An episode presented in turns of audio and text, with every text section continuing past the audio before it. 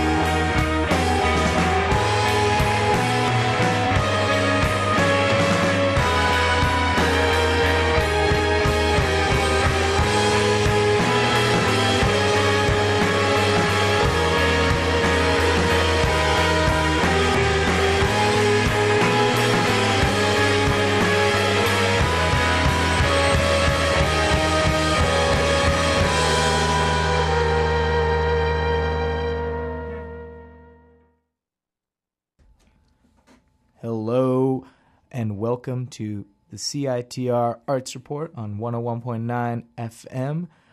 I'm having a great day today because I got uh, an awesome set of guests, one of whom is uh, with me right now. Her name is Christine Kim. She's a regular arts reporter, uh, regular contributor to the Arts Report, and she just recently uh, saw the Vancouver Asian Film Festival. You saw a bunch of films at the Vancouver Asian Film Festival. Uh, Christine, uh, say hi. Hi. How's it going? It's going pretty good. How are you? I'm doing good. I'm glad you you were able to find some time to, you know, get some culture despite the November exams and you know the the pressures of school. So props to you for making it out. hmm I had a pleasure going to see the films. It was a great stress reliever. awesome. And why don't you tell us a little bit about the Vancouver Asian Film Festival? What's it about and when did it start? Yeah. So this was actually the 18th annual um, festival that took place on November 6th to 9th. And um, it was held at the Cineplex Odeon International Village. Um, located in Vancouver's Chinatown. Um, the theme this year was What's Your Perspective? Um, it was a question that called upon a collective past and present and how individuals interact with one another in society. So, a little bit of background about VAF. VAF is the oldest Asian film festival in all of Canada. It was founded in 1995 and it debuted in September 1997. And this is just directly off of their website. Um, their mission statement says VAF strives to promote dynamic and innovative images of Asians, especially Canadian Asians, in atypical roles usually not found in mainstream film and television, with the belief that in order to have these images messages, the creative control and storytelling must come from the Asian Canadian communities themselves, and the support must begin with these independent Asian filmmakers. Um, so yeah, I went to go to the fe- I went to the festival, but I didn't actually attend the entire festival. it was you know all day for three whole days, and That's pretty tough. yeah. But what did you end up seeing? What did you end up catching? So I saw two programs. The first one is called Dark Passage, and that's a series of short films um, regarding the dark side of human nature. So a, Always interesting. so a lot of the films were actually uh, very emotional and very, I guess, mm, not they weren't really discussing light topics. Um, I was actually surprised at how many of the short films actually portrayed real life events of the directors themselves. So it wasn't just completely fictional. Um, one of the films called A Grand Canal, um, it depicts, you know, the passing away of the director Johnny Ma's father. And at the end of the film, he actually has his own little voiceover explaining how he he really feels to this day about his um, father passing away. Um, so I was actually after watching this, I realized, you know, one of the great things about going to um, these kind of film festivals and watching independent film films is how, I guess, without bars, these films portray hard issues, you know? Because in the mainstream, when you watch films, there are certain topics and certain, um, I guess, issues that most mainstream films don't really go near. It's only on these at this underground level or at this like grassroots level that you really get to see um, the beauty of these kind of um, short length films, which I thought was really cool. I mean, you don't really necessarily go to these films to see, you know, like a really high quality movie that has, you know, like a fifty thousand dollars like film budget. Yeah. You know, you go to these films to see this kind of raw, I Gritty, guess. yeah. yeah. Um, and I guess throughout the entire film, there was actually um, six films that I got to see in the series Dark Passage, and my favorite one had to be um, Nighthawks, and this was directed by Gianpaolo Lupari. I hope I didn't butcher his name. Where's out of curiosity? Where's that guy from? Do you happen to know? That Um, definitely doesn't sound like an Asian name to me. You know what? I'm not 100% sure, but the film is set in China, Shanghai. So um, his name does sound Italian. Yeah, You know, so um, that's the other thing too about these films. You know, yeah. they're not necessarily by Asian film directors, and they don't necessarily have to um, portray Asian characters or Asian an Asian setting. It just kind of has to be one of the above. Yeah. So that kind of connection to East Asia isn't. Um, doesn't have to be incredibly strong, but it Yeah. just has to be there. So this one was set in China, you were saying. And uh, what what's it about? What what struck a chord with you that you made it your favorite? Um, well, actually, it was the idea that it presented about social media and how it's changing the um, social dynamics of China. Um, so basically, what happens is you're in this. The first setting is the is this Shanghai noodle bar, and you just see people eating noodles, and it's normal. Along comes this old lady and she's in her pajamas and she's very very talkative she doesn't seem to really know anybody in the shop but she goes in with her um, handheld smartphone and she's like you know in um, in her asian accent she's, uh, she goes you know like in Twitter and in Facebook, everybody's raving about this noodle shop. And she's just like going on and on about like how she's so excited for these noodles. and then suddenly she's like, you know what else is on the social media nowadays? on social media, have you guys seen the video of the Chinese um, rich boy who hit a guy, just a civilian, on the road? And um, there's footage of him l- getting out of his car, checking to see if the guy is dead, running back to his car, and then driving away um, from that scene. Is this old lady talking to another character, or is, is she talking directly to the audience? That's what I'm wondering. It seems like a She's actually just talking as if she is talking to somebody else, but nobody's But really nobody around to- her. okay. So you get the sense that she's just very disconnected from you know real life human interaction. She's just holding onto her iPhone. She's sitting at a table alone and she's just gabbering away. Um, yeah, and the moment she talks about that story, which is pretty pretty it's a sensitive topic i guess um, because one of the um, individuals within the shop he kind of looks up he seems very very nervous and he he stands up to get out of the shop and that's when the story kind of picks up. Um, she grabs his arm and set and tells the guy who's about to leave to sit down. And through their conversation you realize that this is the guy who hit the man um, in the video. So the the it's the rich guy um, who hit a civilian, checked to see if he was dead, went back to his car and drove away. Oh, wow. And it kind of just blew up over social media, right? About how can this happen? This is outrageous. This guy needs to come to trial, but the power of wealth is very strong, I guess, in China, and there's a lot of corruption that does um, protect these people legally. So one of the things that the um, old lady says is, you know, we know where you live and we know um, what kind of places you like to go eat at. And she it gives off this really freaky, stalkerish vibe to him. And it's funny because everybody else in the store is just kind of looking and listening in on their conversation. Going about their business. Yeah. And it's only when she says, I want you to confess that you were the one who hit the man um, on the streets or on the road, and I want you to give an apology. And she like takes out her smartphone and she wants to record him saying it. And obviously the guy's like, no, like I can't do this. Like, what are you guys doing? Like, it wasn't me. Or like, he's also saying how, like, you know, what could I have done in that situation? You know, I'm not a doctor. And so he's just kind of like defending himself as, uh, as the woman is accusing him of all this stuff. And he tries to leave. And her and just a couple other people who are standing there get up and murder the man. And so he's murdered, and the woman, the old lady, she takes out a piece of paper and she writes the apology in his voice. So she's like, I am a, you know, a crazy, per- like, I am a bad person, basically, Yeah. and I'm sorry for what I've done. Like, she writes that out on a paper, takes a picture of it, and then puts it up on social media. And when she leaves the store, the people who helped her in the crime leave with her. And it's revealed that this was all planned from the beginning, that they planned it over social media, doing this to doing this Wow. and ganging up on him and just enacting and carrying out justice. Vigilante. Yeah. and- And I was like, I was thinking about that, and the message was very clear. You know, it's like these are the new Robin Hoods of the 21st century, you know?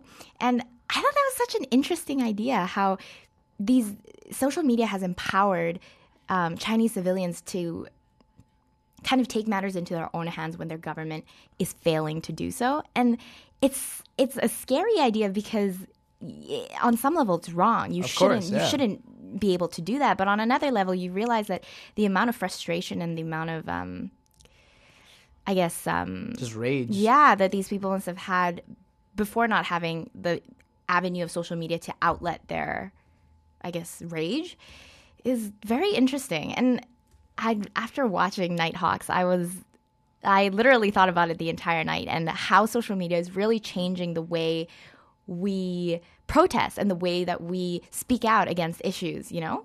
Yeah. So that's one of the reasons why I, I loved this film. that's that- sounds really fascinating and it and like you said it kind of covers both sides of uh, of the coin when it comes to social media like this like feeling of you're connected but at the same time what do those connections mean and when things get out of control which is precisely what happened when people wanted to take this matter into their own hands understandably because of the corruption and all that these pressures build up and but then it's scary that people organize and then commit a savage act at the end of the day that was more equivalent to like mob justice right mm-hmm. so that's a very fascinating look and yeah that a very honest portrayal too. And actually the innocence of like kind of the uh, degradation of innocence i guess was even heightened as the shop owner's daughter um, before the murder was carried out the shop owner was like i want you to leave right now because he knows what's going to happen.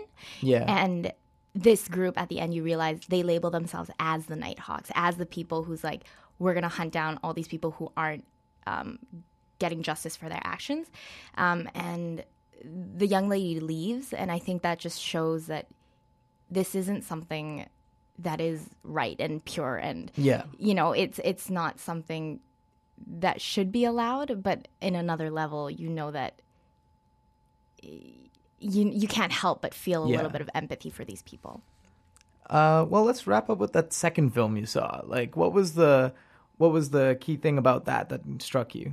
Yeah, so the second series of films that I watched second was series, yeah. uh, Vanimation Retrospective. Mm-hmm. So this was a series of short films just of purely animations, and it was because you know the I guess the animations um, department of film isn't getting as much funding as say. Um, films that feature real life actors. Yeah. Um, and so I thought that was really cool. One of the community partners for this was Anime Evolution. Nice. Um, yeah, and They're the ones that throw the big convention, right? yeah, here at the sub actually this past year. And so, um, t- to be honest, I'm not a huge fan of animations because I do like the a- the real as- the aspect of having real life characters or real life actors Yeah. on screen instead of a drawn picture. But I watching the series of short films, which was I believe more than ten Yeah. in such a short amount of time, just um, 100 minutes, watching so many films, I realized that animation, you know, it can take upon so many forms. So it could be a drawing, a sketch, um, moving about on the screen, but it can also be, you know, um, crafts and then having it stop motion, I guess, Yeah. basically animations. And then you could also have it as graphics, uh, not of sketches or drawings, but just of. Um, computer images moving about on the screen. So it was really nice to see the artistic quality, the difference in artistic quality of every single film that I watched through this series. Yeah. Um, so that was actually such it was beautiful. Like some of the artwork up there really captivated me, even if like the plot didn't. Um, I, I would say that my favorite one throughout the series was Insert Credit by David Nguyen. Nguyen? if I said his Mm-hmm. Or is it just Nguyen? I, sometimes. I'm not sure. um, so what I really liked about Insert Credit was Yeah. um, they depicted the story of a man's life. Um, f- through a video game setting, so you know you start off as level one, and Hmm. Oh, that the sounds first, awesome. yeah, the first challenge is um, achieve your manhood, and you know he has to go through all these um, different stages, battle all these Yeah. different monsters and villains like homework and evil teachers, and he just like um, progresses through life. Um, so that was really awesome to see because that's such a cool way to depict life and like view it in that way. Um, I, and like the other thing too, it was actually pretty. As, as fun as the setting was, it was also it also tackled a lot of um, topics of homosexuality because the character within the video game goes through a period of his life where he falls in love with somebody of the same sex and he encounters a lot of pushback to it. And um, it also goes over, I guess, his kind of um, self loathing of not being able to live up to expectations of his father. Um, so there were a lot of, I guess, themes of manhood within this story that I was um, profoundly impacted by, but also just the idea of depicting life in the way of a video game was super cool and super um, fun to watch. Awesome. Well, uh, Christine, thank you so much for coming in today. Uh, it was great to hear about the Vancouver Asian Film Festival, and uh, hopefully we'll be able to see more great films like this come out more regularly. On, do they have any um ways to watch some of these films online, or is it just at the festival? Like, are there maybe some of these films are on Vimeo or something like that? By any chance, do you know? Yeah, um, definitely some of the f- uh, films are on Vimeo. Oh, awesome. Um, I wouldn't say a lot of the longer ones, like the feature length films, but the uh, short length films, Mm. Great. I yeah, there are definitely they are definitely up online. Um, while you won't be able to find them through um, the VAF website, if you just go on the VAF website, search up the title that you want to see, and then just do a Google search on it, it's not difficult at all. All right, great. Well, thanks again for coming on, and uh, look forward to seeing you again. Yeah, thanks. Take it easy. So we're just going to take a quick uh, PSA Bake, uh, and then we'll be right back uh, on Arts Report, CITR 101.9.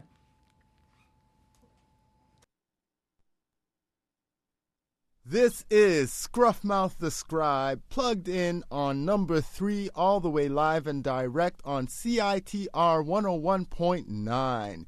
UBC represent, connect the dots.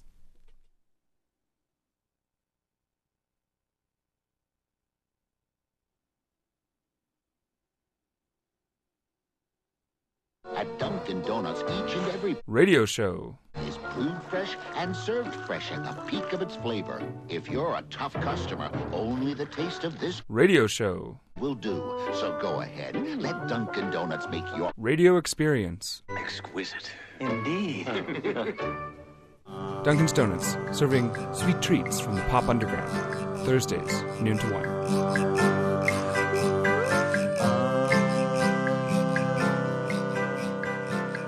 Let's listen in as one poor soul tries to find something good to enjoy on the radio. Let's see here. Uh,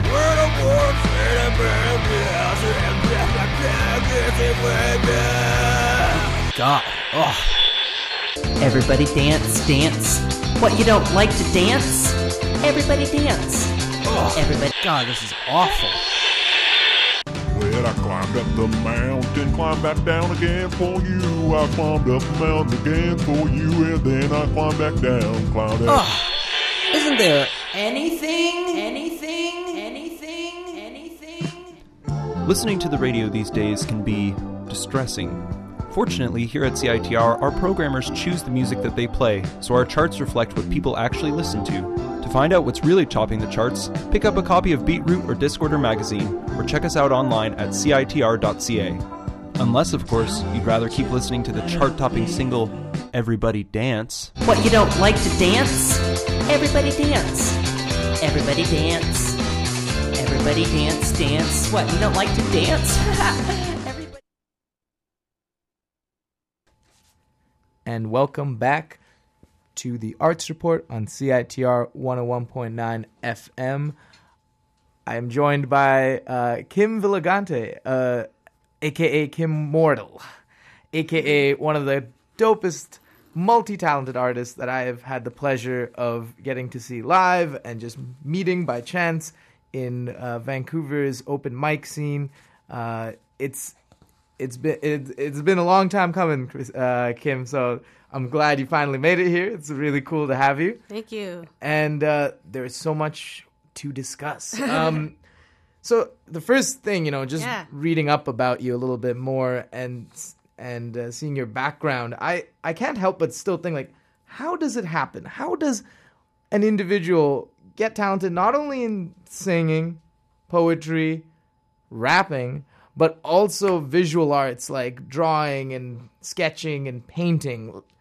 What was it in your in in your maybe in your childhood that kind of led you down this path of not just seeking one of these things, but seeking all of them? Ooh. It might be a pretty heavy question, but it's been racking my brain. You know. Yeah.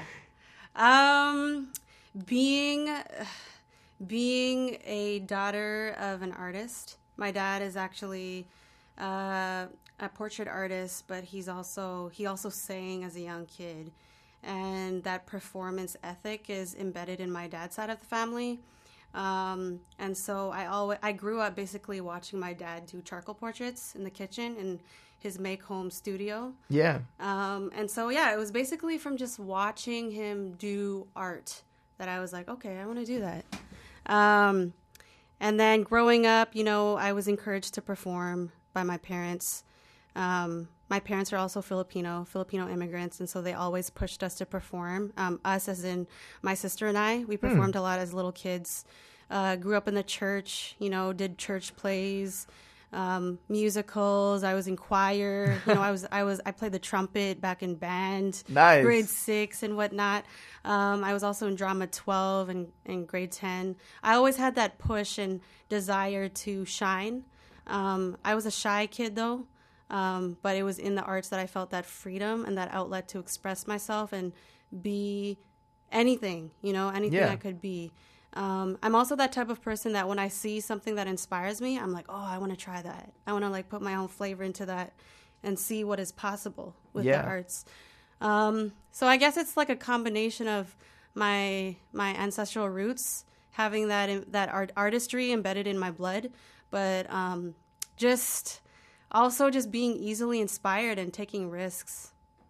Yeah. Absolutely. And speaking of ancestral roots, and you're you're very proud of them, and you've uh, definitely expressed that in your songs, uh, that in your new album. And in fact, I believe there is a song that's called ancestral was it ancestral clock boom ancestral boom clock bop in brackets yes yeah i was like oh i want to use both titles so that's a, that well why not why not both yeah, that's right? a perfect example of it why fits. not both and yeah. that's what i was gonna say like were mm. you almost more driven by the fact that there let's face it in canadian music you don't see a lot of filipinos then again, you don't see a lot of minorities in general, you know, in the scene, right? Whether whatever genre it may be. Did that almost make you want to get out there more? Did that did that add to the motivation, fuel to the fire, as they say?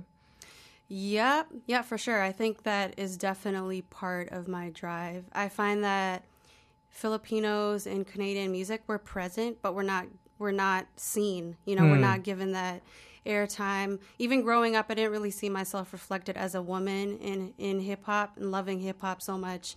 But then when I did come across those strong female MCs or those strong female artists, I'm like, yo, it's possible. I'm yeah. gonna, I'm gonna I'm gonna attack the mic.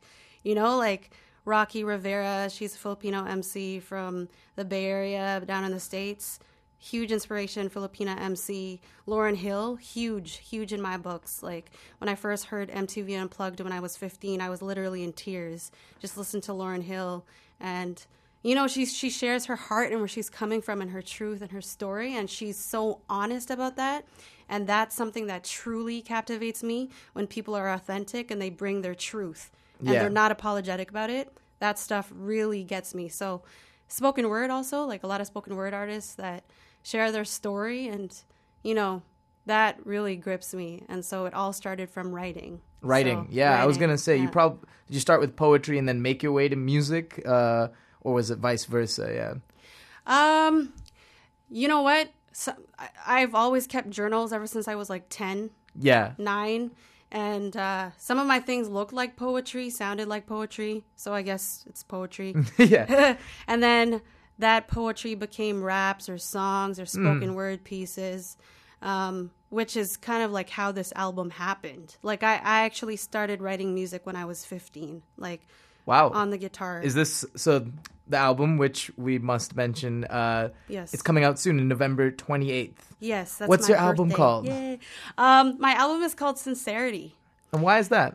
Ooh, you know what? That's, I mean, that's a, a great story. That's a great story, like behind it. That's yeah. I, I, would think so. I mean, people might say, "Oh, sincerity, authentic," but I mean, mm-hmm. there's obviously something more to it. Uh, mm-hmm. It's a word that encapsulates a lot, but what does it mean to you for this album? To me, well, the, for one thing, this album's title changed three times. Oh my goodness! Yeah, it's and never easy. Eh? No, it isn't. It actually, like, I came upon the title a month ago um, when we right after the photo shoot for this album when we were kind of tying up the loose ends. And i literally woke up to it one day and i was like sincerity. Like that's totally it it's, not, it's actually a title of a track on the album. Um, and i woke up one day and then I, I text messaged my sister who also happens to be my manager. And i'm like yo this word sincerity like that kept resonating with me throughout the photo shoot. And a lot of it is because it really sums up um, the journey within the past six to seven years of when I wrote the songs. Yeah. Um, of just like, you know, being a part of different communities, like coming into myself as a queer woman of color, like identifying as that, being in different communities, like the Filipino activist community, the queer people of color community, the artist community at large, because I'm I do so many different arts, and so I interact with so many different people um, and just being bombarded with like the institution, the system, you know, the the fact that I'm I was an artist student at the time, f- five years, you know, and just the struggles of like also struggling with housing and moving twelve times in two years. I had all these Oh, questions inside and just like all these like internal struggles as much as I was powering through my life. And so songwriting and writing was like my way of getting back into my headspace and connecting to myself. And so each of these songs I'm trying to connect to me, if that makes any sense. Yeah. Hence the Hence sincerity. sincerity. Yeah. So I was like, okay, that fits. So boom, there it is. And yeah, this this whole album, like from the start, it's it starts off with the song "Doubts," which I imagine really takes place in my head, and then tracks like "She" and "I'm Not Sorry" and "Peace," those songs journey out into the world, and then the last track is "Sincerity," and it brings you back to your head, yourself. Yeah. Right. So it's like a full circle kind of piece. Speaking of which, uh, we've got you've uh, been kind enough to send me four of your tracks. I've been doing some listening, but I also noticed there is an there is an order.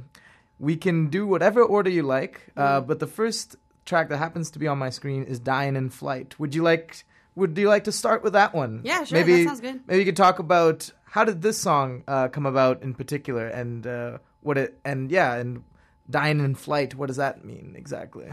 Mm, I think there's an illusion when you're rising and ascending higher and higher. Hmm. Um, there's an illusion of elation and like it's all good, but really you can be dying in flight. Like you can be disconnecting to fr- disconnecting from your origins and from your roots as you're rising, and Hmm. so it talks about um, that. I guess it just talks about that journey and my own experience of being pulled in so many directions. Perfect. Yeah. I play the ukulele on it too. So. Oh, nice. Yeah.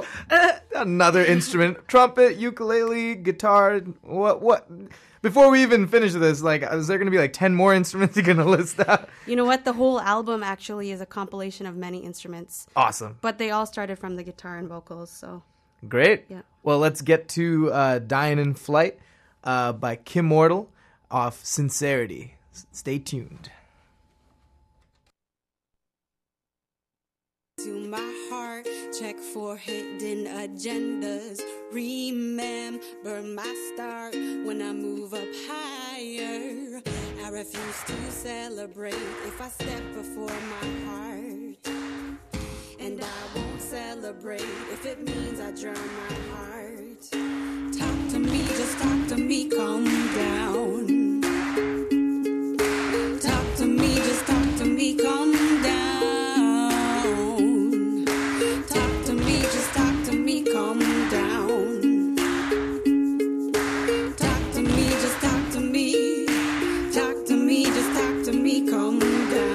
I can trick myself with all this motion so that I'm dying in flight. My wings are cuffed to labels now. Though I'm a free bird, I still chase their words. Because I've lost and I fought and forgot my own. Talk to me, just talk to me, calm down.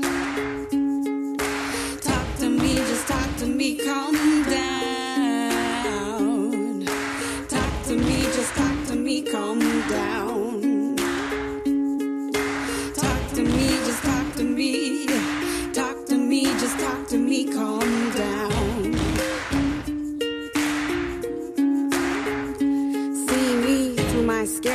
Words. These days they so easily drip off the lips of gibber spitting kids with degrees, but they're more like below zero, regurgitating theories, trying to be heroes. So for the subtext, I check for this. It's always there, begging for attention. Conceit is in the air we breathe. Big heads and big sis growing on narcissists. Even though our fists are up, y'all can still power trip it up. Even when you make fine points about a system corrupt, something is wrong if you can't say what's up. Talk to me, just talk to me, calm down. Talk to me, just talk to me, calm down.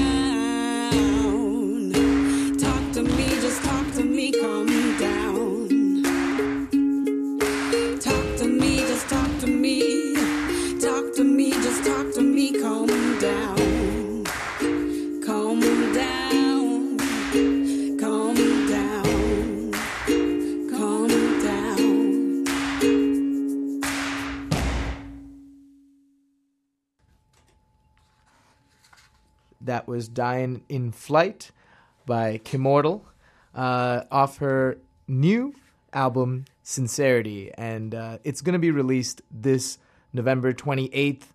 Uh, so that's not too long from now, man. How how are you feeling about that, Kim? I, I know you've been working on it for a while. I remember contacting you in the summer saying, "Hey, you gotta come on the show." Or like, Yeah. just wait, this album is still cooking. Like, Mhm. just yeah, how it how are you feeling now that it's your baby is about to be released into the into the wild and out for everybody to to see and consume? Like, Yeah. Um this album, I, I almost don't consider it to be like a baby that I want to like delicately take care of and Mhm. like pat on the head and stuff and like protect from strangers. Like I'm like just just go, Just go. know? I'm kind of like just do your thing, grow up, you know. Um, how am I feeling? I'm feeling really nervous because um, I have rehearsals coming up and I'm going to be performing with a live band for the first time in a Oh, long time. That's exciting, though. Yeah, totally. So for the album release, like I'm getting the instrumentalists that were part of the recording process um, to come. So that includes like a cellist, a violinist, a drummer, Oh, a yeah. guitarist. That's that's the way to do it, though. That's yeah. Way, I, I mean, I don't know if you've We'll noticed, see. but hip hop these days, I've I've seen that almost every artist is trying to get like the live band back, and I mean, Mhm. I almost attribute it to the Roots. I think they were a Mhm. big reason, but Mhm. I love seeing this movement. Um, Mhm. And you yourself.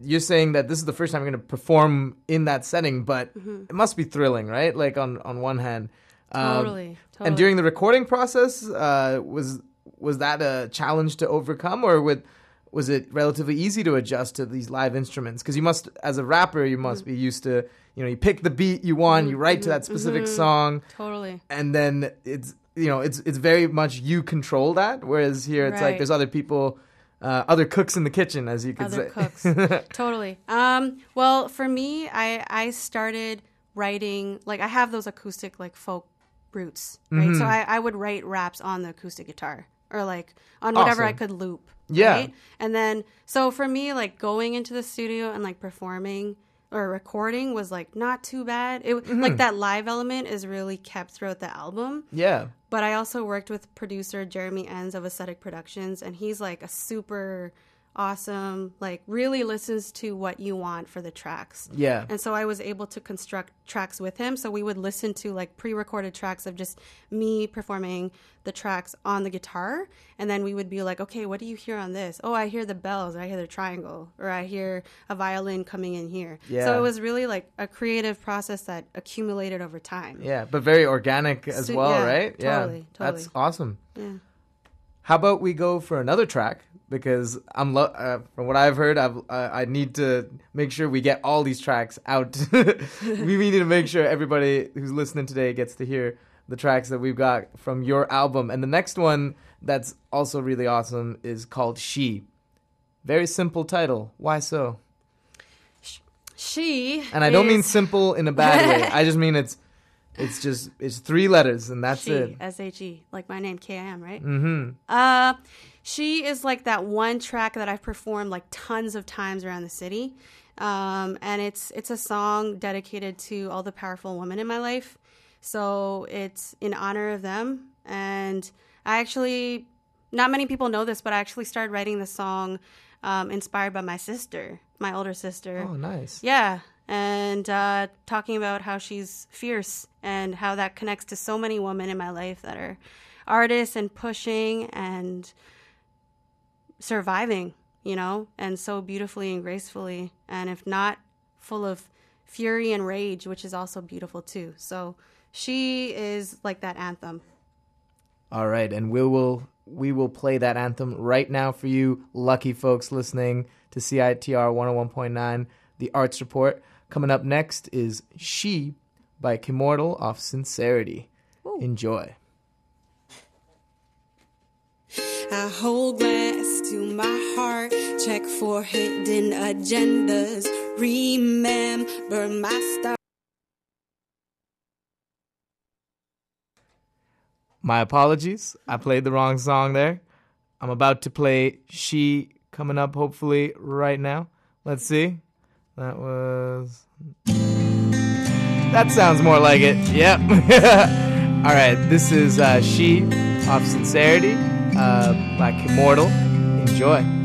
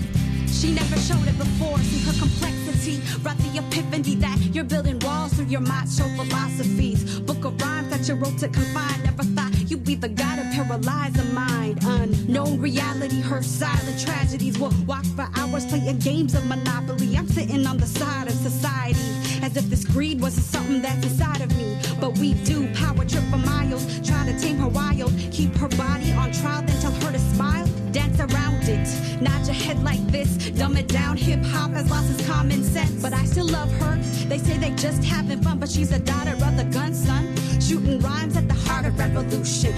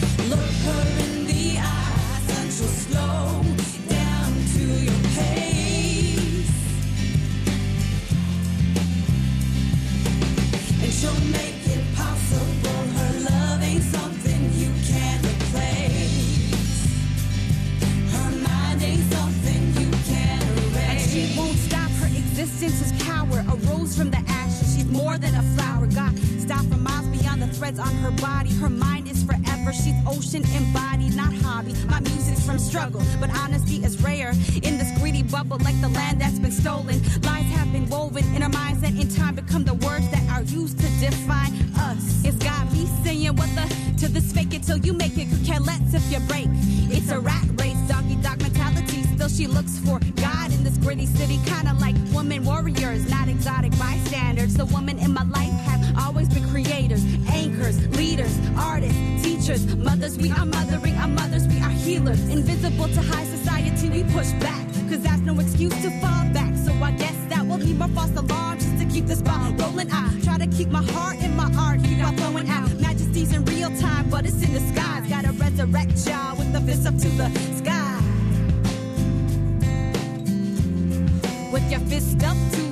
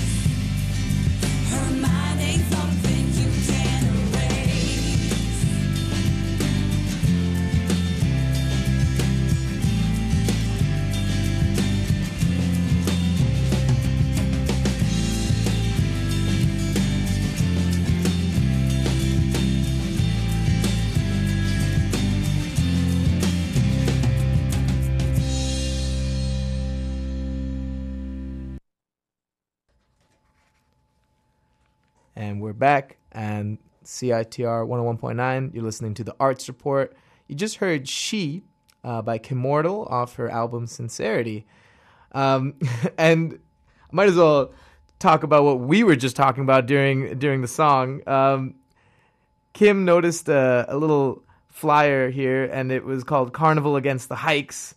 And I, I explained to her the recent situation going on in UBC, the controversy of our tuition hikes and international student fees and residence fees. As somebody who went to UBC for five and a half years, Kim, you probably understand the, the struggle, the, the economic struggle of just being a student, right? Hmm. Yeah. Oh, for sure. Yeah, for sure. I like have a paper degree. It's not on my wall, but it's worth thirty-two thousand. oh man, yeah, you remember? So I feel you. you remember that that big money? That's like, Yeah, oh man, it's just, yeah. But did did you find uh, your experience at UBC beneficial? I mean, you ended up finishing and doing the degree. Uh, was was was there certain aspects of it that like Mm-hmm. really stuck with you in, in a positive way, despite the you know the grind and all that? yeah. Um, it was actually through UBC that I met a lot of like artists in the community. So yeah, I I've I- definitely found that to be the same yeah, thing. Yeah, Totally, totally. So um, I also performed a lot throughout my university years. So like I, I felt like I got a lot of support through meeting other people that were putting on events. I would perform wherever I could. Mm-hmm. Um, and my education at UBC was like broad. I did a lot of stuff besides visual arts and art history. But um, you know what? Looking back, it's it's all a blur.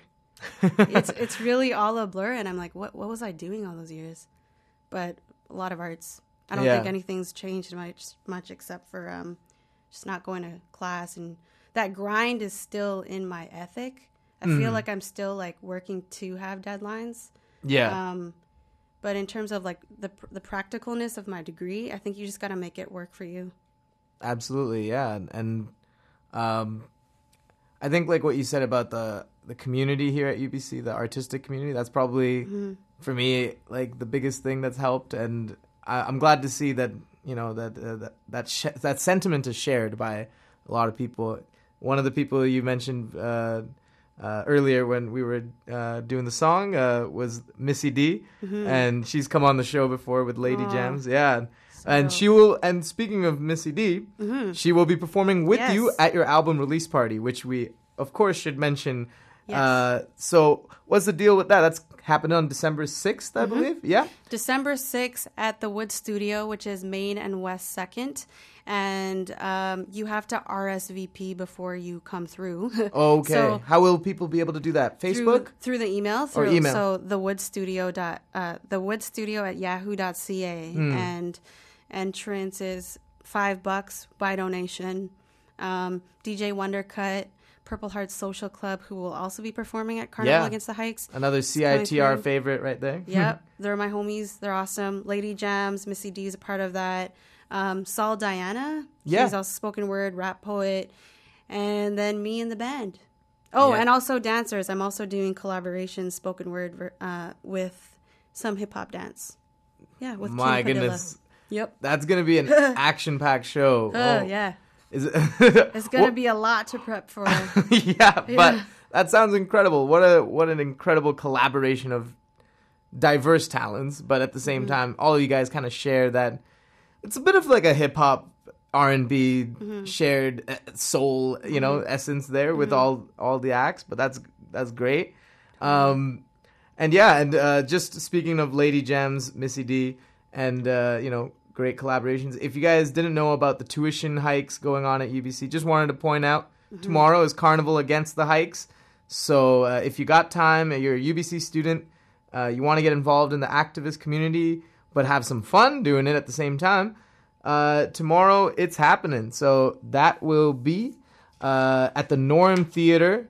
Uh, tomorrow you can check out the Facebook event details at the hashtag I am a student uh, Facebook group. So the admission is also by donation, like Kim's event. So yeah, two big events happening in just uh, in a short span of time. Lots of great acts. yeah.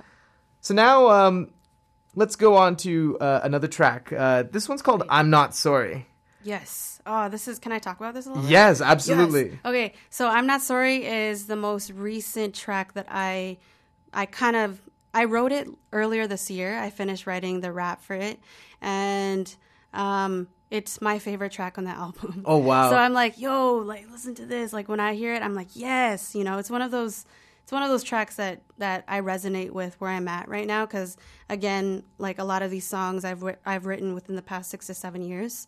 So I'm not sorry speaks about you know not being apologetic, speaking your truth, not shying away from shining. Boom. Man, that, that's that's some deep stuff right there. All right. Well, with those inspirational words, uh, let's hear "I'm Not Sorry" by Kimmortal off Sincerity.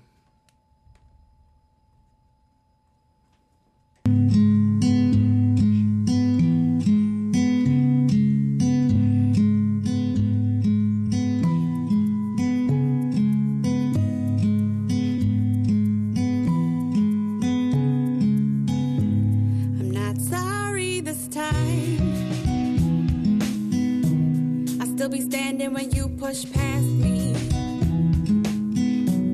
And I'm taking what's mine, putting it in my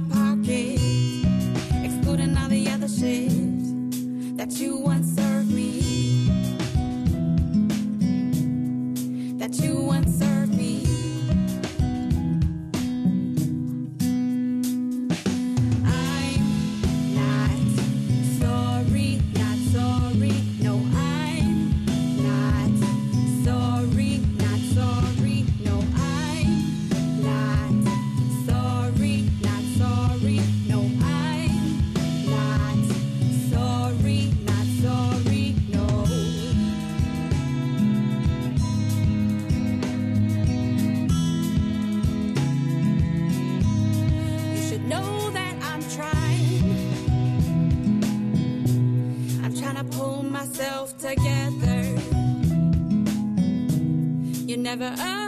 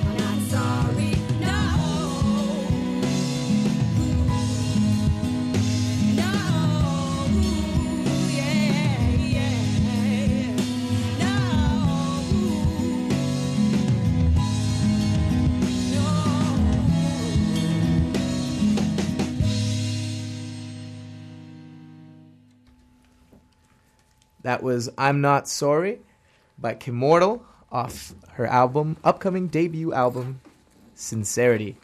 Uh, it was uh, her self-proclaimed favorite song, so I'm glad we uh, gave you uh, gave you guys a taste uh, of three really awesome tracks off Sincerity.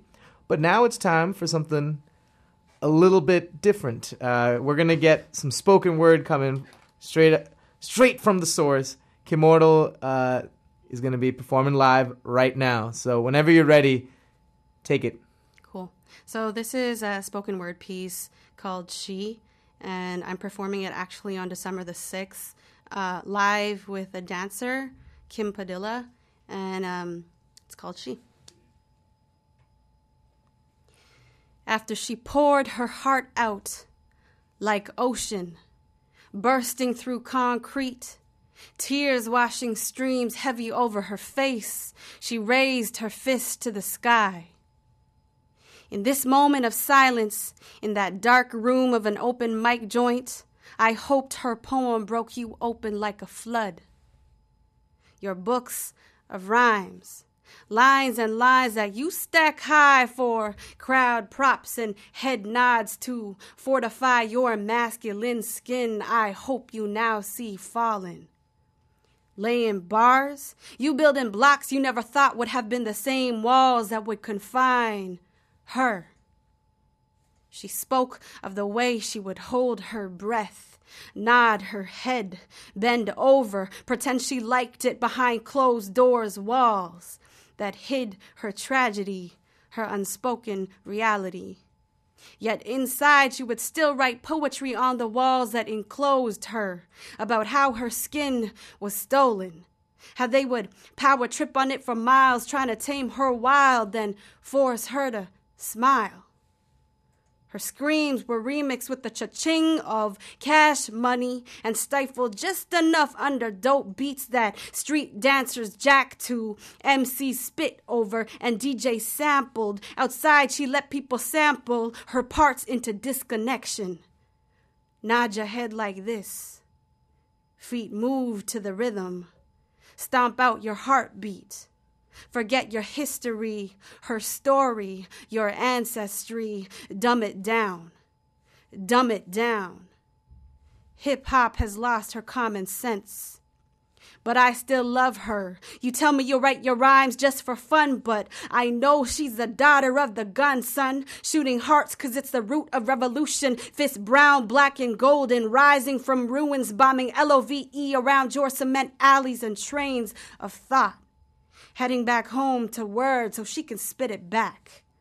One, two, mic check. Treat every woman with respect.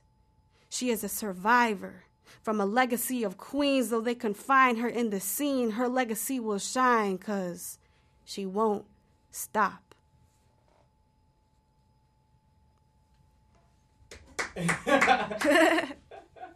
it's just me in this room, but I wish I could produce a thousand claps, a thousand times that volume. Yes, that was that was heartfelt. That that was amazing. Um, Thank you.